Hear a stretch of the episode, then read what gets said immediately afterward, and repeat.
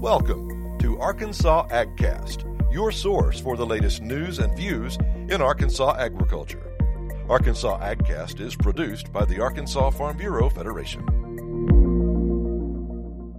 Welcome to the Arkansas AgCast for May 13th. I'm your host, Rob Anderson. On this week's edition, we talk Arkansas weather with KATV meteorologist Todd Yakoubian, and we learn about the next stage of construction on the Grand Prairie Irrigation District. We also hear about the long relationship between the Arkansas Farm Bureau Women's Leadership Committee and the Ronald McDonald House Charities. First up, Steve Powell talks with meteorologist Todd Yakoubian of Little Rock TV station KATV. The two discuss the wild weather swings so far in 2021 and what farmers, ranchers, and everyone around the state can expect this summer. Hi, everybody. I'm Steve Powell with Arkansas Farm Bureau. And on this portion of the AgCast, we're going to take a deep dive into the weather with a meteorologist many of you may be familiar with and maybe even follow him on social media, watch him on television. Meteorologists in general are some of the most dedicated professionals you want to meet anywhere.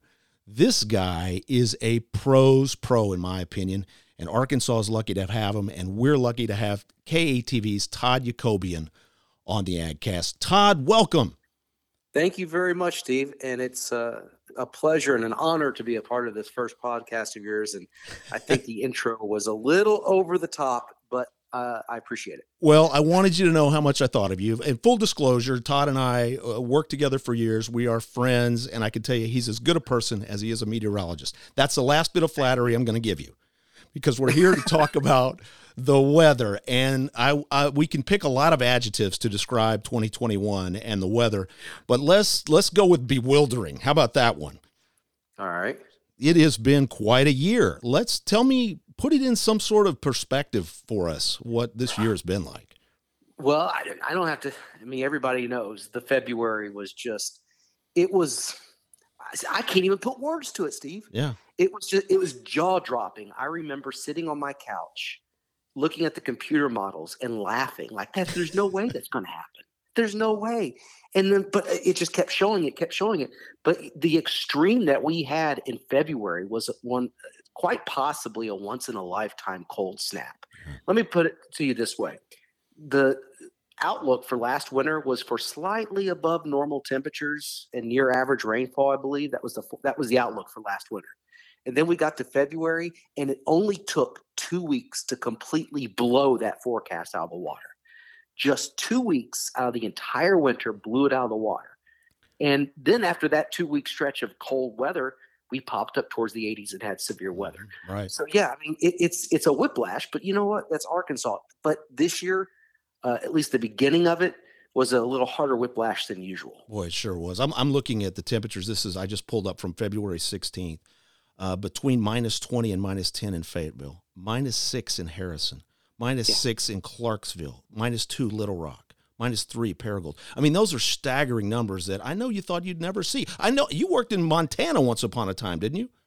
I, I did work there. That was the first job of my career, and uh, yeah, it was the coldest I got to there was 24 degrees below zero. But I'll tell you this: I went skiing in Montana in early January. Mm-hmm. I saw more snow in Little Rock this winter than I did fall in Montana.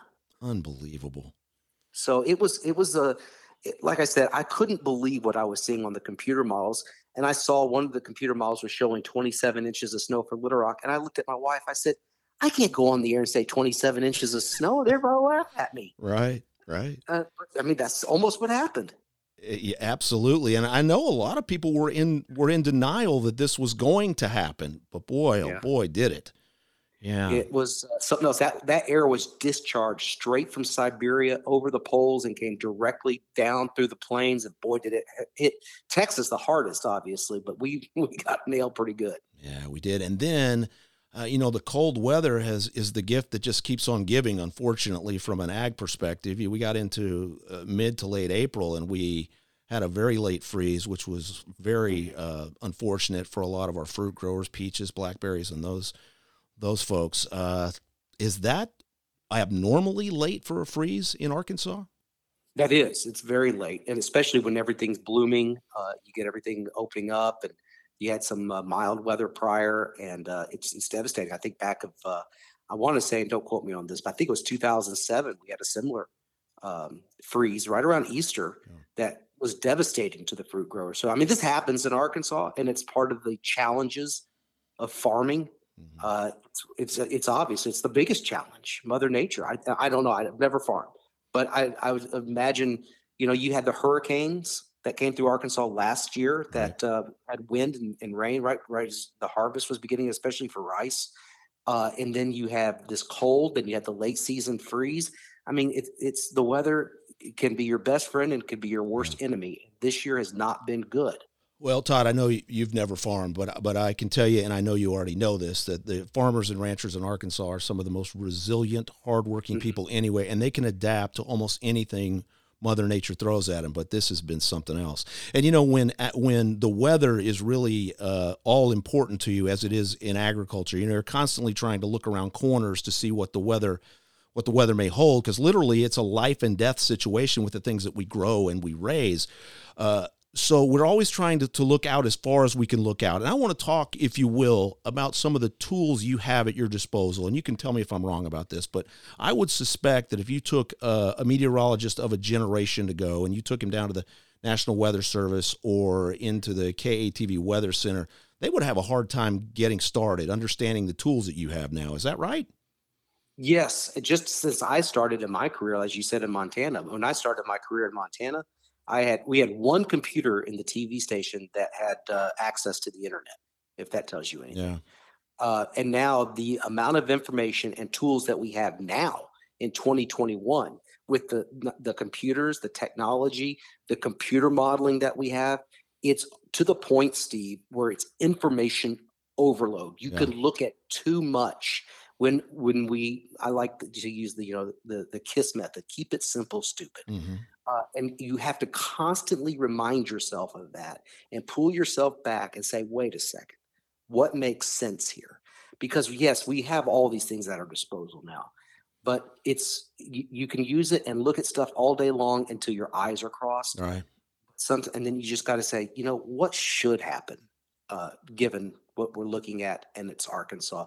You go back to your experience and you go back to what I like to look at analog forecasting, where what we do is we look at the conditions of the atmosphere now, the temperatures, the precipitation, the ocean temperatures, and we look at what it looks like now in you know May of 2021 and compare it to years past. Mm. Uh, as long as that data has been around, you know, and, and we try to look at if conditions are similar to this. So how do we go forward from here, forecasting what's going to happen? Yeah. And so, how far out, how comfortable are you predicting uh, general trends in the weather, say for the summer? Well, that's a great question. Um, when you're looking at specific forecasts, I feel comfortable with five days. When you're looking at trends, I'm comfortable with 10 days. With trends past, you know, between five and 10 days, I can see trends. Uh, when you're talking about seasonal, what I like to call outlooks, mm-hmm. not necessarily forecasts, uh, because you can't forecast a specific number for July the 23rd. You can't do that. Uh, but you know, an outlook as to how things may look. That's one of the most challenging things in our business, and I like to read a lot. There, there are meteorologists who uh, specialize in this stuff, and I've tried to learn from them and and do my own long range forecasting. I've been working a lot with our meteorologist James Bryant about what we're going to see this summer. But in the backdrop, remember what I said about what happened in winter, right? Where it was supposed to be a little bit above average, normal rainfall, and all that. And that was a good forecast until February hit. And all it took was two weeks and it was just obliterated. And it was one of the coldest winters we've had, coldest February we had. So you can look at a three month period, what we call meteorological summer, June, July, August. That's meteorological summer. That's what we look at for the, you know, the summer temperatures and the summer precipitation, and we try to outlook what's going to happen. And I can't give specifics, but I see trends developing, and I bet you want to know what they are. I absolutely want to know what you know. Well, no, you don't. Uh, but in in terms of the weather, maybe so. Um, the the trends that we're seeing in, in, the forecast, first of all, it's very complicated.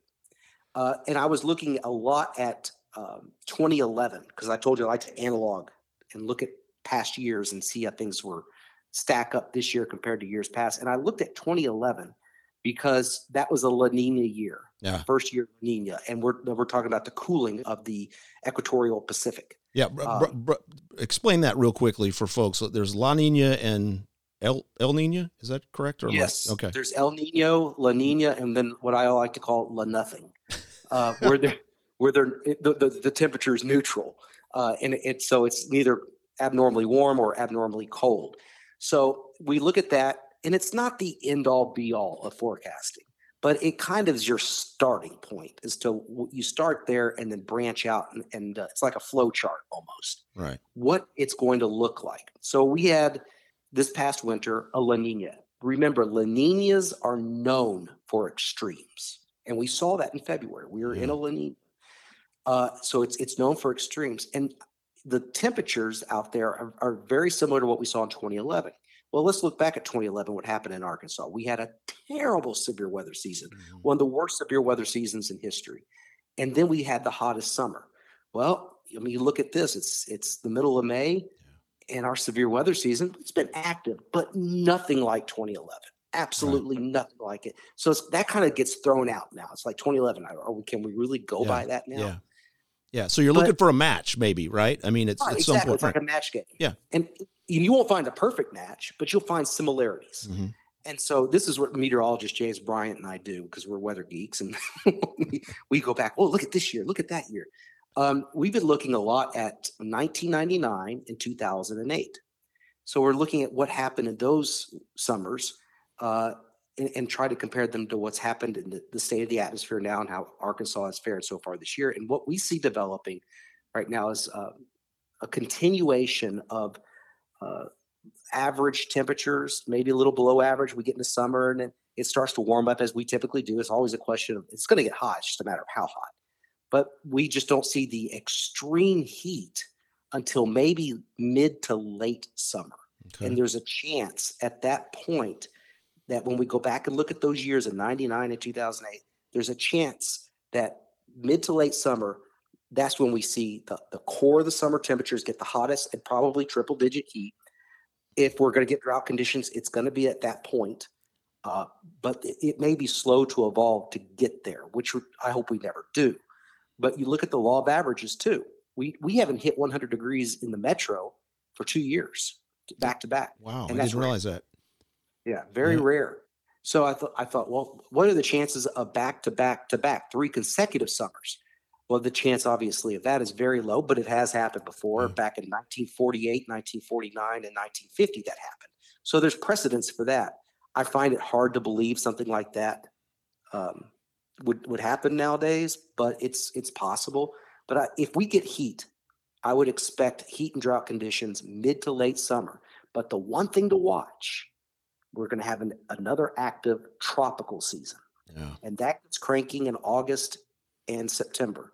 And if we get the remnants of a tropical system, then that gets blown out of the water, that forecast, right, because right. You, have a, you could have above average rainfall very easily. So just like how that that winter, that's that cold in February blew that forecast out of right. the water, you could have a tropical system just completely ruin the the uh, summer outlook. Yeah, it, those are the things we're looking at. Just an overriding force of nature that that takes away any pattern that was there before, right? Is that kind of way to look at right. it? Yeah. It's just one of those one of those things that mother you just can't forecast. Right. I mean, right. I, there's nobody that sat there in last November or October and said, "Boy, February we're gonna have a generational cold snap."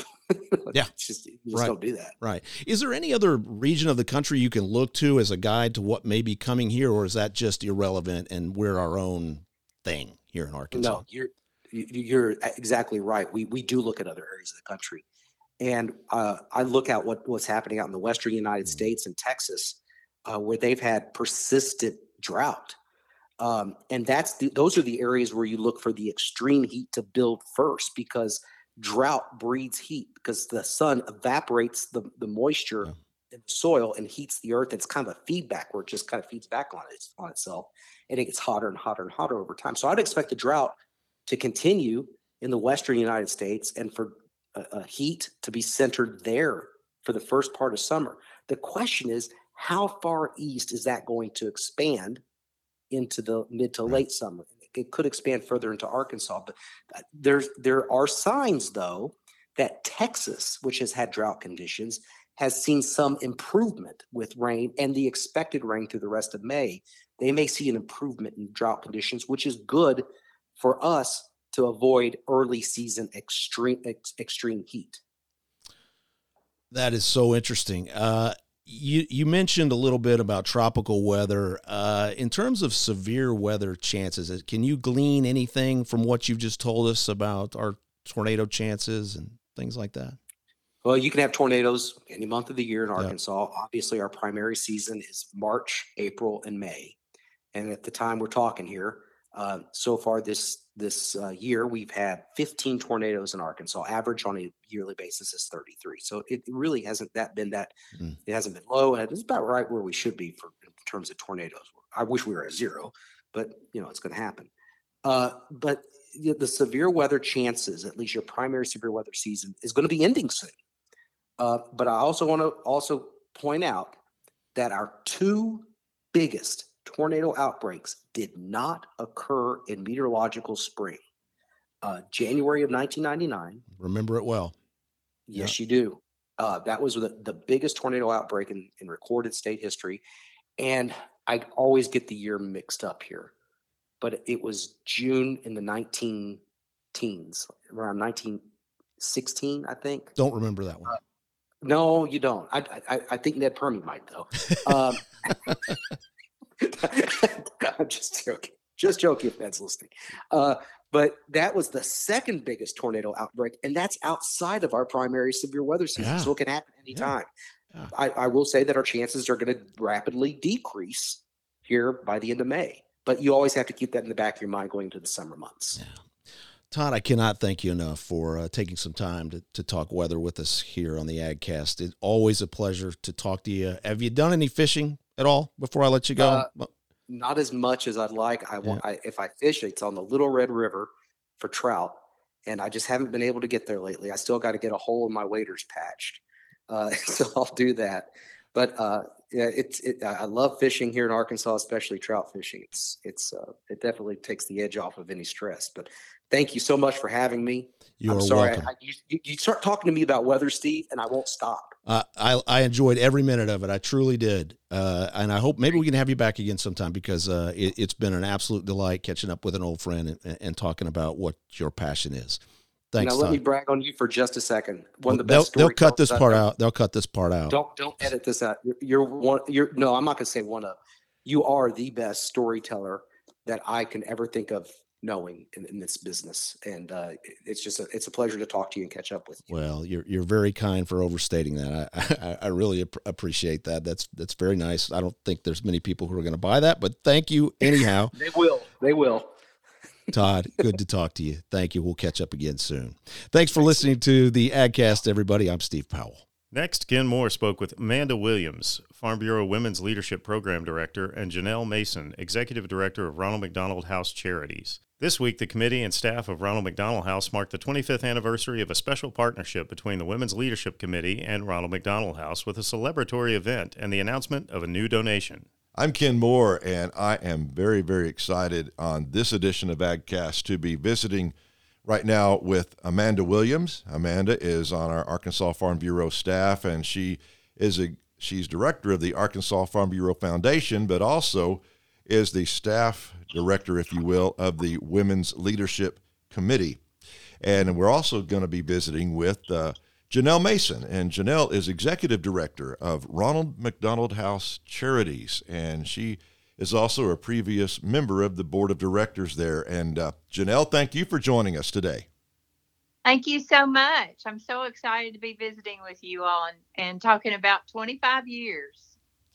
It is exciting. We had a special uh, commemorative event at the Ronald McDonald House in downtown Little Rock uh, yesterday uh, as members of our current Women's Leadership Committee and a former chair, Amanda, of mm-hmm. our Women's Leadership Committee from back in the late 1990s, Regina Coleman, joined us with uh, Janelle and other members of the Ronald McDonald House to celebrate and commemorate this 25 year anniversary. I, I was involved in the very first one of those food donations back in the late 1990s when we would deliver food and fill up their uh, uh, little lounge there, their their break room, and and just fill it up with uh, food items that the women's committee donated back then. And uh, So just talk about from your perspective. You weren't with us at the time in the late '90s, but what this event yesterday really meant, and our relationship going forward with Ronald McDonald House. Um, so, as you said, um, this is our 25th year partnership with the Ronald McDonald House. Um, that partnership began in 1996. Um, it started as a um, a program from American Farm Bureau that they pushed out through the state women's committees, and Arkansas jumped on board with that, and we haven't stopped since. Um, in the early years, it did um, correspond, our food donations would correspond with um, what was referred to as the food checkout week that happened at the end of, um, close to the end of February each year.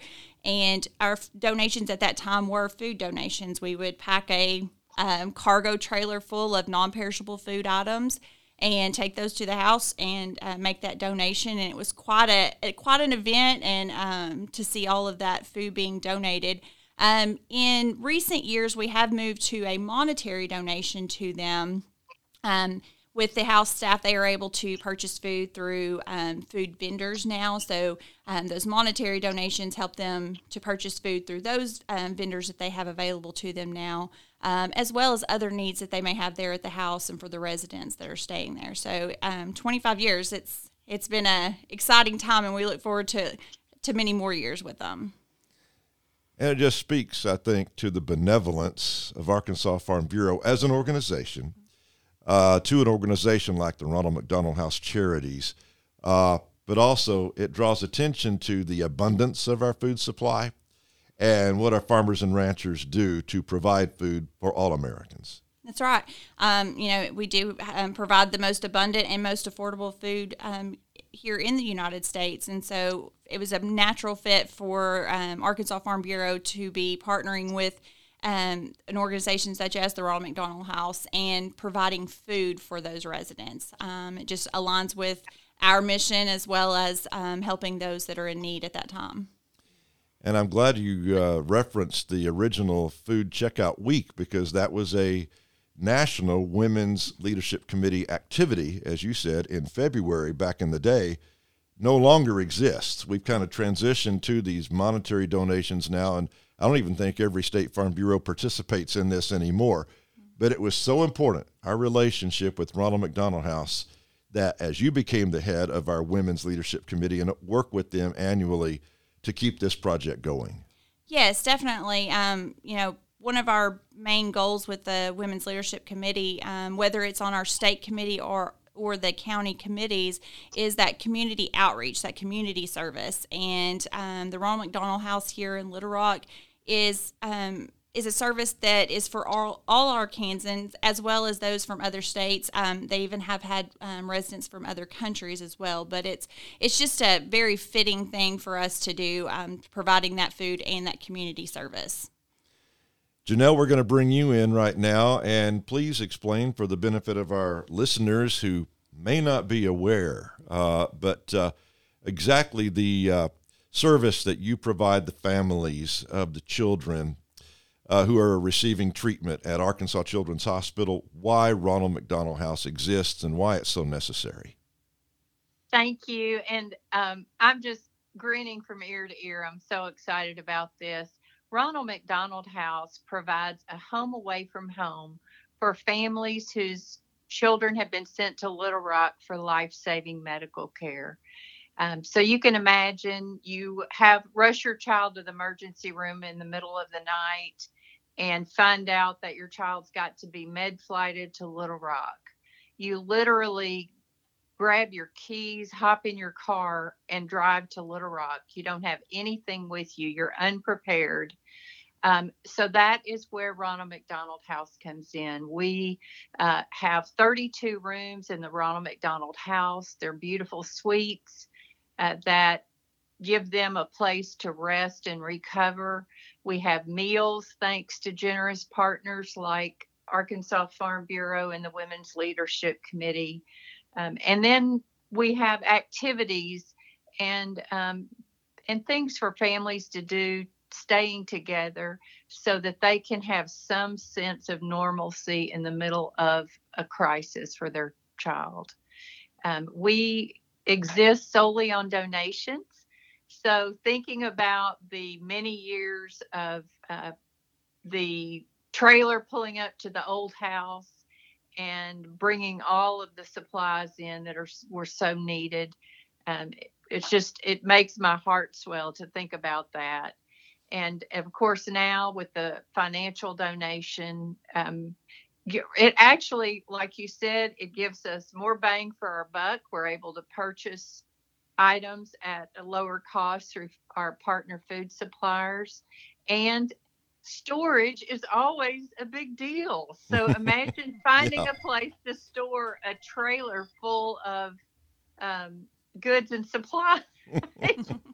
so uh, it really it, it's just amazing and and uh, that check that you all presented yesterday yesterday was you know another sign of that partnership it's just amazing amazing let's go back uh, just a year ago uh, to when covid broke out and everything changed for all of us. Uh, how did that affect uh, your donations that because i know you a- have an annual ball. That's your major annual fundraiser. And I don't believe you were able to have that, or if you did, it wasn't an in-person event, and and your donations uh, all of a sudden kind of became very very limited. But Arkansas Farm Bureau knew that uh, you had an extra special need, and talk about that. Yes, we were fortunate to have Chocolate Fantasy Ball because it's in February. But I will tell you, the uh, donations came to a screeching halt when life changed for all of us. Um, our focus, our personal focus, went internally into our families and how we would move forward. Uh, people were not thinking about donating. And when Amanda called to tell me she had some news, um, you cannot imagine. We have these good news bells in our in our office. They're little red cowbells. And we i rang mine. We always that's a sign that there's somebody has good news. And i think i might have kind of lost it because i was ringing it so loud and everybody came running. Um, it was really really exciting uh, to find out that uh, you all were donating uh, $50000 to us uh, it, it just lifted a lot of worry from us much like you know, Ronald McDonald House lifts worry from families. So uh, it, it was a year, of, and right after COVID hit, um, many of our other events were canceled. And we had an anticipated $500,000 loss for the rest mm. of the year. Wow. So that was, it was huge. And then I'm just going to go ahead and spill the beans. Go you ahead. know, a few months, a few months later, y'all gave us another $50,000, making that $100,000. So um, that was uh, a large portion of our annual budget that was replaced thanks to the generosity of Arkansas Farm Bureau and the Women's Leadership Committee. Amanda, uh, share your thoughts on, you know, how we came to do that. Our board of directors authorized this, and, and you lead the foundation, and that's that's why it exists. Yes. Um, so last year um, in April, um, our state board of directors for the Arkansas Farm Bureau Foundation had met, and um, they had agreed that the Ronald McDonald House was a great place um, for us to uh, make a donation. Um, and I had already had visited with Janelle about any issues that they were having, and looking at the projected shortfall that they had at that time And in April, we did not know what the rest of the year was going to hold for sure. So um, we did uh, make that initial $50,000 donation. Um, it was a partnership with our state women's leadership committee and the Arkansas Farm Bureau Foundation. Mm-hmm. Um, we stayed in contact with Janelle through the rest of the year, um, looking at um, you know how that shortfall was ha- or how that was still affecting them with their um, events being canceled, their fundraising events being canceled, and just uh, donations being uh, much less than had anticipated for the year.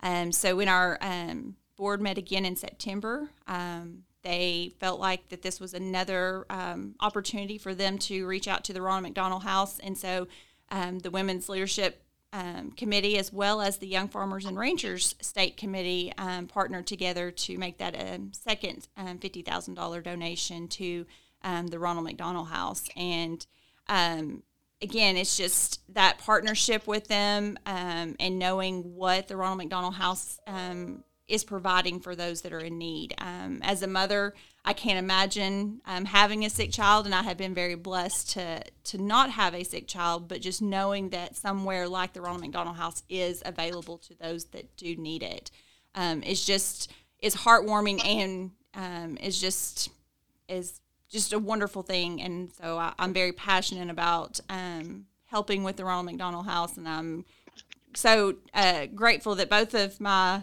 my duties here at Farm Bureau uh, align with um, being able to help with that organization.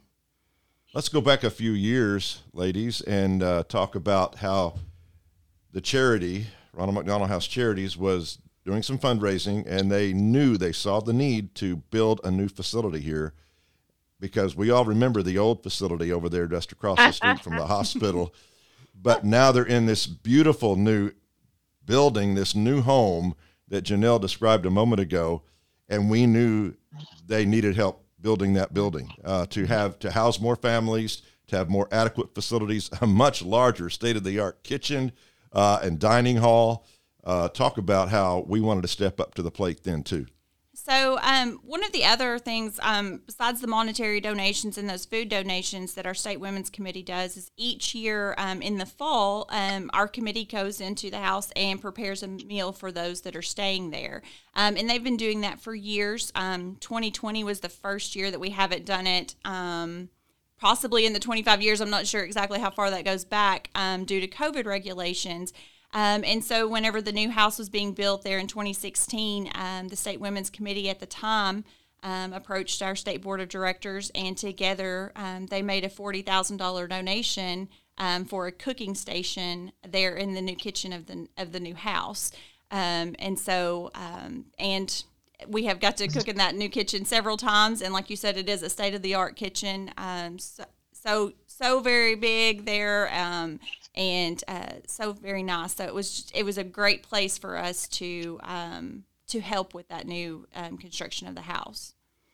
Janelle, what did that mean to you and the uh, board of directors? Well, I, it, Arkansas Farm Bureau was one of the first donors to our capital campaign uh, to help us get this new house built. So, first of all, that all in at the beginning added momentum to our campaign.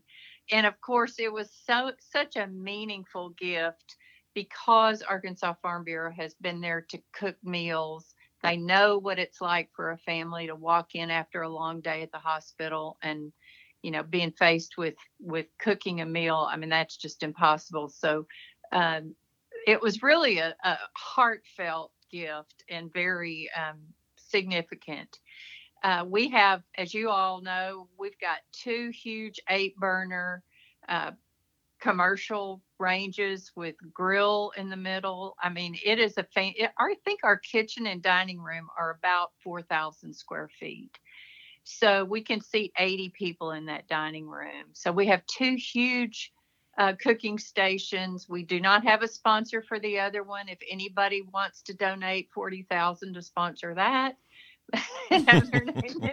anybody listening today, but um, uh, we have had guest chefs in from Little Rock, from some of the finest restaurants, and when they see that cooking station, they are just blown away by that. So, so that's really special. And and you know our staff is um, so dedicated, and to know the partnership supported that cooking station it means a lot to us personally as we know a lot of the people that come and cook from Arkansas Farm Bureau. So, um, and and it's it's just so meaningful. And I think that when families come into the house and they see that plaque at the cooking station, you know, everybody Farm Bureau is a, a household word, household name or brand.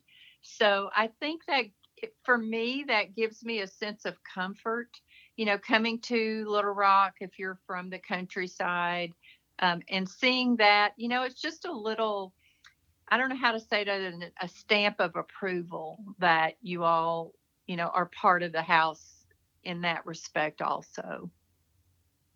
Yes. Yes. Thank you so much. Thank you for those kind words. uh, spoke yesterday with uh, just one of the residents uh, that is at your house right now. Uh, they have a three month old son who's receiving uh, treatment at, at Children's Hospital, and they've been there for three months ever since he was born. Yeah. They're from Siloam Springs. And because of COVID, he was telling us they haven't been able to even go back home yet. Uh, and so having the house there is so important for him and his family to be just across the street from where they can visit their son every day, their three month old boy. Uh, but just knowing that they do not have to worry about where their meal's going to come from and uh, what, what you provide for them there at the house he just expressed gratitude for that. And that's what it's all about, isn't it, Janelle? They never know how long they're going to have to stay. They don't. Um, you know, we have families that might be there for two nights, and we have family. We just had a little um, second heart transplant, young teenager who was there for 165 nights wow. with his mom after wow. getting his second heart transplant, mm. especially during COVID. You know, we implemented so many COVID safety protocols um, within our house, and of course, with our staff. Um, they have some pretty strict rules to live by. Um, my biggest fear was that, you know, one of these families might pick up something and transmit. And we've been so blessed that we haven't had any uh, even suspected cases in the house Wonderful. because of our screening process. But thinking about um, their little boy Cruz and what um, you know they're going through, just like every other family in our house. Um, yeah, it's just it's tremendous, and they tell us every day. You know, they're over at the hospital most day, most all the hours of the day and night. One of them, I think Dad's been staying at night over at the hospital, and they're always there. We have assigned tables during COVID. We had to move the tables far apart, as you saw yesterday, but um, they they usually when I'm leaving the office, they're sitting there at their table and I get an update on Cruz. So they're there having dinner, and I do know it means so much to all our families. Yes, indeed. Yes, indeed. Well, Amanda, I know that the Women's Leadership Committee has other responsibilities and things they do through agricultural education and things like that throughout our county mm-hmm. Farm Bureau uh, organization. But uh, for the State Women's Leadership Committee, this has to be the highlight of their year. It is. Um, we always, or the committee always looks forward to that fall meeting. Um, we have a state committee meeting, and then we go and cook um, dinner for the house that afternoon. Um, and that is the highlight um, of that committee's year for sure. Um, and so, our new committee members that came on early last year before COVID hit, they have not got to experience that. But I've heard the um, the older members or the previous members telling them you will have such a good time when we go and cook for them. It just means so much to them. And um, I've only been able to participate in the cooking um, in 2019, and there was a couple of families that we got to see um, before we um, had to leave. But just seeing their faces and just seeing that relief of here's my dinner. Um, sorry, I, am going to get choked up on that, but it is just such such a, a wonderful thing that we're able to do. Yes, certainly, certainly is. Well, Janelle, thank you for visiting with us again today. It's wonderful to partner with you and the staff there, and uh, it is. It's a highlight of the year. I, I kind of missed not being able to bring that trailer down anymore, and, and, and be there with Ronald himself. Ronald joined us back in the day and would interact with yeah. the children that would come down and uh, and participate in that, and uh, those are special memories. Uh, yeah. But anyway, we're going to go forward, We're not stopping. That's right. I'm I'm ready for 25 more. How about y'all? You got it. Most definitely.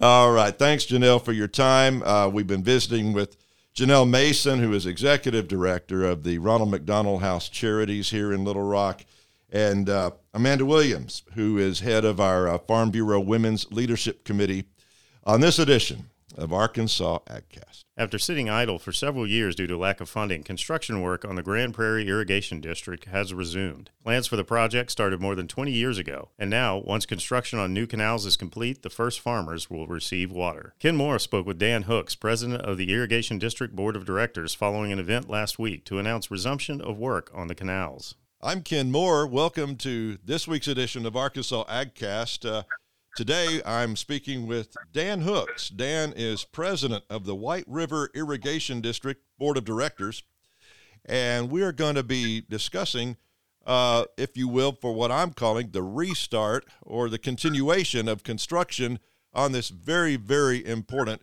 irrigation project. Uh, and Dan, thank you for joining us on AgCast this week. If you will, for the benefit of our listeners who are not familiar, uh, just give a little bit of a history of the White River Irrigation District uh, project. It, it dates back uh, almost two decades now, doesn't it?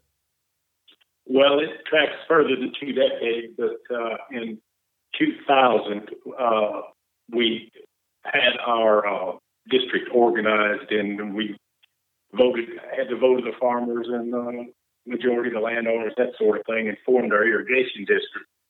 So that officially, I suppose, it would be the the uh, starting point of the irrigation district itself. But uh, to get to that point, uh, there was probably another 30 years of, uh, of uh, planning and speculating and, and recognizing the need and and uh, that sort of thing to bring it all the way up to actually forming a, a district and and trying to actually build it and find the plans. There's there's so many steps as far as the environmental impact statements and uh, studies to be done in, uh, uh, let's see, it was a groundwater study. I forget the, how, how the name of it went, but uh, yeah, you had to verify the need. And, and obviously, the Grand Prairie and other sections of East Arkansas are in serious uh, groundwater decline as far as the alluvial aquifer.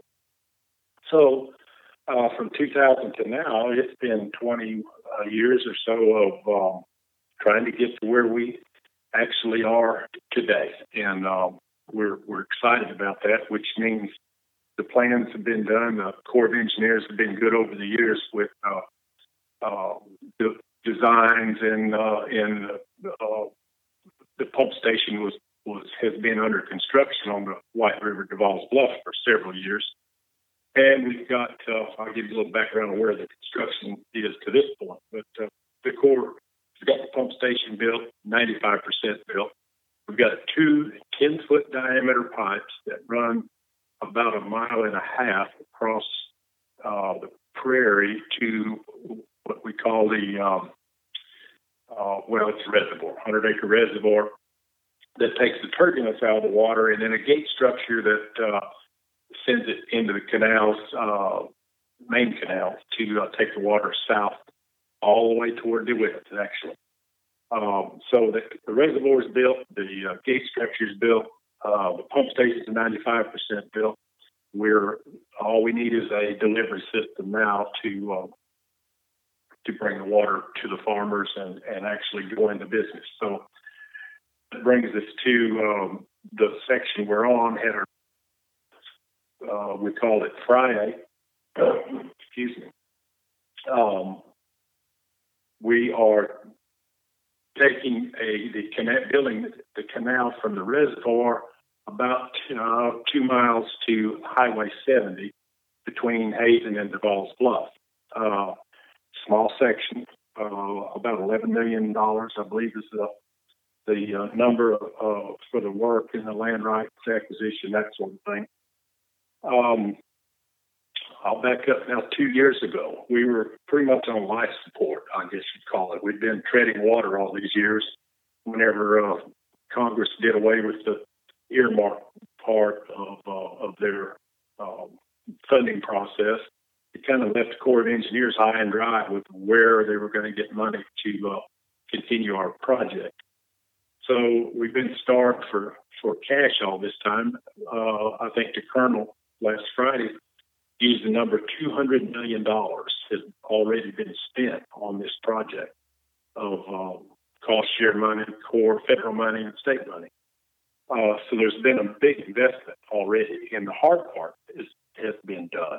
Uh, the major construction. The, the rest of it is um, pretty much what we see on our farms as far as canals and pipelines. Farmers are well uh, have a have a good understanding of tailwater recovery systems and reservoirs and underground pipe. And uh, uh, the funding Well, we have a partnership. Of course, it's a four-way partnership. The Corps of Engineers, our irrigation district, and uh, uh, state of Arkansas.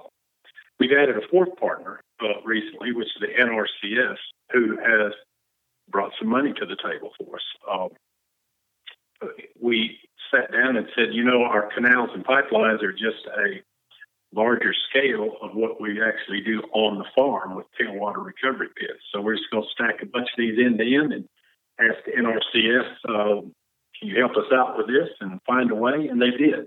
So uh, that's where our funding is right now on a limited uh, basis. It's going to take us pretty good ways down the road. We think we're going to get halfway to Carlisle uh, with the fund, funding that we have. Um, so this first section, back up in history again, we had we had uh, um, I won't say naysayers, but the, the people that look out for the best interest of the taxpayers and all that. I don't see how y'all are going to do this. You know, you can't you can't afford this. It's gotten too expensive, and we agreed. Um, so we pretty much said this is do or die time. We're either going to do it or we're going to we're going to throw up our hands and say we can't do this. And uh, investment was too much. The need is too great. Um, so we persisted and carved out a small section of our of the uh, overall plan, which is where we are now, this this first two and a half or two miles or so, to demonstrate that uh, our our engineering, our design, our cost ex- estimates are on track. Uh, that uh, we we said we've got to do things different than what uh, business as usual has been. Uh, we devised, uh, said our core principle is that this thing has got to be affordable to farmers. Mm-hmm. And yes. not, if we're not affordable, we're out of business. Uh, so uh, we we we uh, had to had to bring in what we call farmer engineering. We had to operate just like we do on farms. We we had to find a way to cut cost and not cut the quality of, of our product. And um, so anyway, this small section, we, we said, let us do this. Let's do this small section, and we'll find out what it's going to cost. Oh. Um, so uh, bids came in. We had we had a good series of bids. Of course, we had our own cost projection, a, a range of where we thought the price would come in, and it did. So so far so good. We're we're we're under budget or on budget, and only th- only thing we're behind on is is time management and the methodology of putting dollars into dirt, into dirt movement. Uh, all the reviews and uh, uh, uh, the bid processes and all the hoops that we have to jump through is uh, is our next obstacle. We've got to streamline the process to allow us to go from one small section to the next small section to the next small section. And and uh, as one is completed and the plans are done, and if we've got money in the hand, we need to hire. We need to get. We need to get the money spent. The way the way we're doing, we don't know the. We don't know if we can spend the money fast enough because of the the delays for the reviews that everybody wants to do to make sure we're doing doing what we need to do and that sort of thing. Uh, it's kind of a since it is the same repetition. I use that term cookie cutter. You know, you build one dollar store, uh, and the next one's just like it, and um, with a few modifications. Well, we need to put this little thing here in place, and that's different from the last section, but basically it's the same thing. And uh, we need to we need to figure out a way to uh, to use the plans and continue to to stack them and keep keep the construction on on a uh, a uh, schedule that will, will get us down the road within a time frame that we need to get there. Wow. Thank you for that uh, excellent explanation of the history of the project and kind of where we are right now. And uh, because, and and I was wondering, you referenced and used the term a couple of years ago. You were almost on life support. Uh, you hate to build a pump station. You you hate to build a reservoir and get all of this infrastructure in place, and then just let it sit there without you know being able to complete the project due to lack of funding. But now you have this money to build these canals, uh, and so just you know, for the benefit of again our our listeners to uh, to our conversation today, this is vital that this project be completed. Uh, the colonel mentioned you said two hundred million dollars already invested in this. It must be completed, uh, isn't it? That true uh, to start delivering water from the White River to these farms because we've got to take pressure off the aquifer. That's true, and and when you get away from the the uh, land that's I'll call it adjacent to, but closer to the river. The river recharges sands in the aquifer, but you get away toward Hazen and then turns oh, into Carlisle actually, um, and then turns south towards Slovak and Stuttgart and all. Uh, there is very little alluvial uh, aquifer left that is usable. That uh, there there's still serviceable wells, but they're the energy cost and the amount of water that uh, they produce is just minimal. So the farmers have gone deeper into the Sparta, and um, that's the municipal and industrial water. And I, and I think farmers are like fourth on the priority list for Sparta water, but uh, it's a it's a it is a limited resource as far as longevity. We can't take water out of the Sparta forever. It's just like the alluvial. It's a declining resource and it's vital to the municipalities in the countryside for for our drinking water. So we understand that, but right now there's no other choice. Um, and here we go. This uh, our White River is passing by every day. Somebody said, "Oh, but what do you do when it's low?" And one of my neighbors said years ago, "He said go down there when it's when you think it's too low, and put a, throw a stick in the water." And he said that that water is still going south, you know, and it's passing us right by. And, and if we can capture that and bring it uh, bring it to the farms, uh, it, it's going to provide sustainability and and uh, a we think it, well we're still saying economical source. Uh, the cost of pumping the Sparta just in energy cost is is prohibitive to many many farmers. Uh, just in the fuel cost to bring it to the surface. Well, you know, the climate is what it is. The weather patterns have somewhat changed. Thank goodness we have not experienced drought conditions uh, in recent years. Uh, and so we have adequate rainfall. In fact, the White River, more often than not, I think, over the last three to four years, has been in some uh, situation of flood stage. Uh, it's running high. There's plenty of water in the river because of adequate rainfall. Uh, and so that's good news because farmers don't have to irrigate quite as much uh, right now potentially, but uh, it's still we need we need to have this surface water uh, option, don't we, Dan? So that farmers, when the weather does turn dry, they don't have to pump as much from underground. That's true. You can call it insurance, you can call it whatever you want, but I, it's kind of reverse. I think either whatever irrigation system today that farmers have will be their insurance policy. Um, we think this we think our irrigation district will be the main source of, of irrigation. But whatever you have today is still going to be there for uh, when the river is low or that extreme drought or whatever, and, and we can't keep up. But um, uh, something like 90, 85 to 90 percent of the time, uh, we'll, we history says we'll have water from the river. Um, it's not also only about rice farming. Uh, yes, we're the rice capital of the world and and uh, produce more rice than any state in the country, and export half the rice we produce goes overseas. Um, it's more it's it's uh, it's irrigated agriculture. We can't raise soybeans without irrigation. We can't raise corn. And 20 years ago, when we started this district, I'm not going to say there was no corn on farms here, but there wasn't very much. Was. I don't have that number, but the corn acres have expanded uh, and gotten into the rotation because um, it it makes good.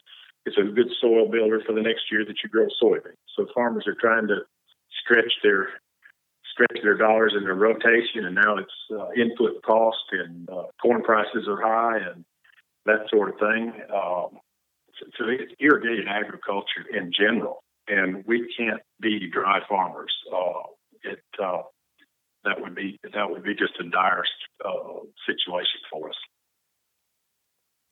So now that you're going to start construction on this uh, these canals, uh, give us a timeline about how long that project will take. Now that you're moving dirt again finally, and and when how much longer into the future, if you get the funding you need, will it be before the White River irrigation project is complete?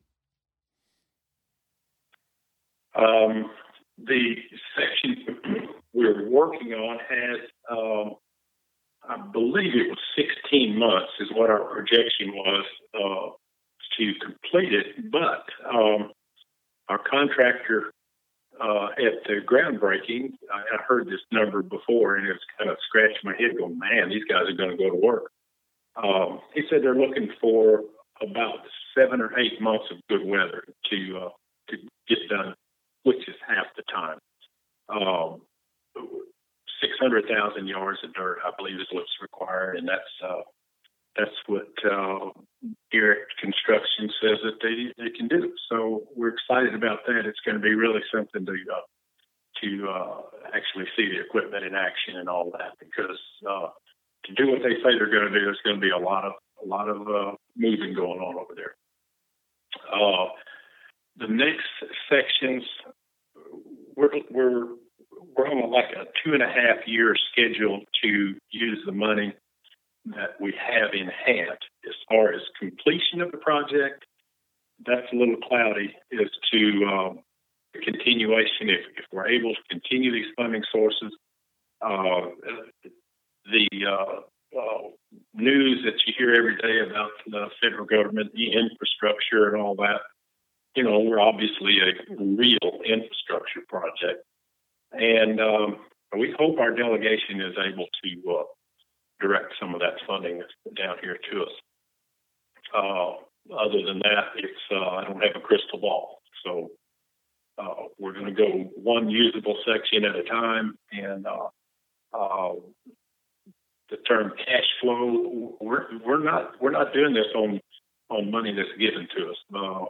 The the the cost match dollars is coming from loans from the state of Arkansas, and and uh, we need to be able to uh, generate income from the farmers to to pay that to pay those loans off one day. So I guess once these canals that are going to be built right now. Uh, like you say, in less than a year's time, good weather permitting, uh, some farmers will start receiving water delivered to them before others. I guess is there kind of a priority list of farmers who who will start getting water sooner than the others that are going to benefit long term? The only priority list would be the farmers that are in this first section of okay. the canal. Okay. And there are there are uh, I'm thinking four gate structures downstream in the canal. So it's not just one open, free flowing canal. There'll be a, uh, a, a, check structure, we call it a gate system, uh, which is our targets. That's where halfway between Hazen and Carlisle is one of those structures, and that's our target to get there because we have to be able to uh, hold the water in that canal section and then uh, uh, disperse it through the pipelines and the structures to uh, take the water out of the canal and send it to the pipe. So if you're in that in that construction section, uh, that's your priority. Uh, the guy that's below it may be your neighbor, but he's he's downstream of the end of that construction section. Well, he'll, he'll have to wait for the next the next uh, contract. So mm-hmm. as it comes online, we're going to put it into into use. Well, I look forward to, and I know those of us uh, who've been uh, helping follow this project from the very beginning. I remember the day a number of years back when I was with Mr. Tommy Hillman on the banks of the White, and he was talking about starting construction on that pump station over there by Devall's Bluff. It's exciting for me to see, you know, us get to this point today. And uh, when you get ready, those canals get built. It'll be a great day just to kind of have a ribbon cutting and turn that switch, whatever you got to do open those pumps and uh, start letting that water flow? We have to put put a load of sand on the on the top of the levee over there at uh, that reservoir to uh, to sit on the beach and watch that thing fill up. It's going to be something. That's, yeah, it will be. There's a lot of water going to move into that reservoir. That'll be exciting, Dan. That'll be great. Well, listen, thank you so much. Uh, one final comment. Talk about how your project is kind of what I call a companion project to the Bayou Meto project because the pressure on the aquifers is real, and the Bayou Meto project, as we've reported on in the past, will help pull the water out of the Arkansas River to other parts of the Grand Prairie. So both of these projects are vital, aren't they?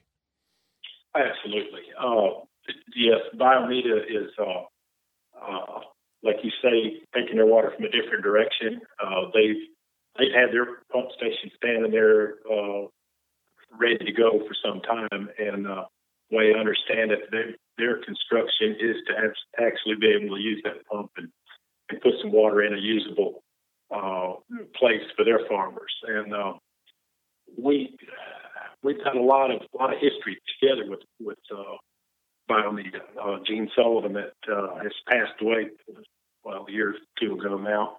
Yes. He was our director at uh, Grand Prairie, and then moved over to White River. And now, uh, coincidentally, his his son Mike is the uh, NRCS uh, honcho that uh, is has been a key to um, getting the NRCS funds to to come to these uh, be used in these projects. So the connection's real, and and uh, they're our neighbors, and and we're you know we we we well we're not actually able to work together. You know we're, we're going different directions and.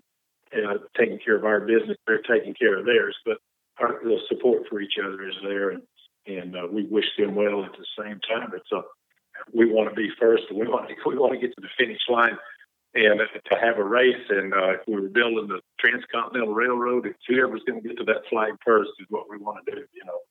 But uh, in, in a sense, it is it's a venture similar to that railroad I just mentioned because mm-hmm. it's you know monumental task and it's uh, there's been so many hurdles to cross and we're not finished yet. We've we've got, uh, as I mentioned before, about streamlining the process so that we can keep moving. And uh, uh, it seems like the red tape just gets tangled up sometimes. Well, you've navigated through that uh, through the years, and I'm excited for you and uh, the rest of the board, all of the farmers. It was a great day to be with you uh, last week when we had that great announcement about the construction resuming and uh, hopefully, both of these projects will be brought to fruition here very, very soon in the next several years. Uh, as long as the funding's there, you can move dirt, as you've said, and uh, and start pumping water out of these two important uh, resources, the Arkansas River and, in your case, the White River. Dan, thank you so much for sharing a few minutes, and we look forward to following along with you in the years to come.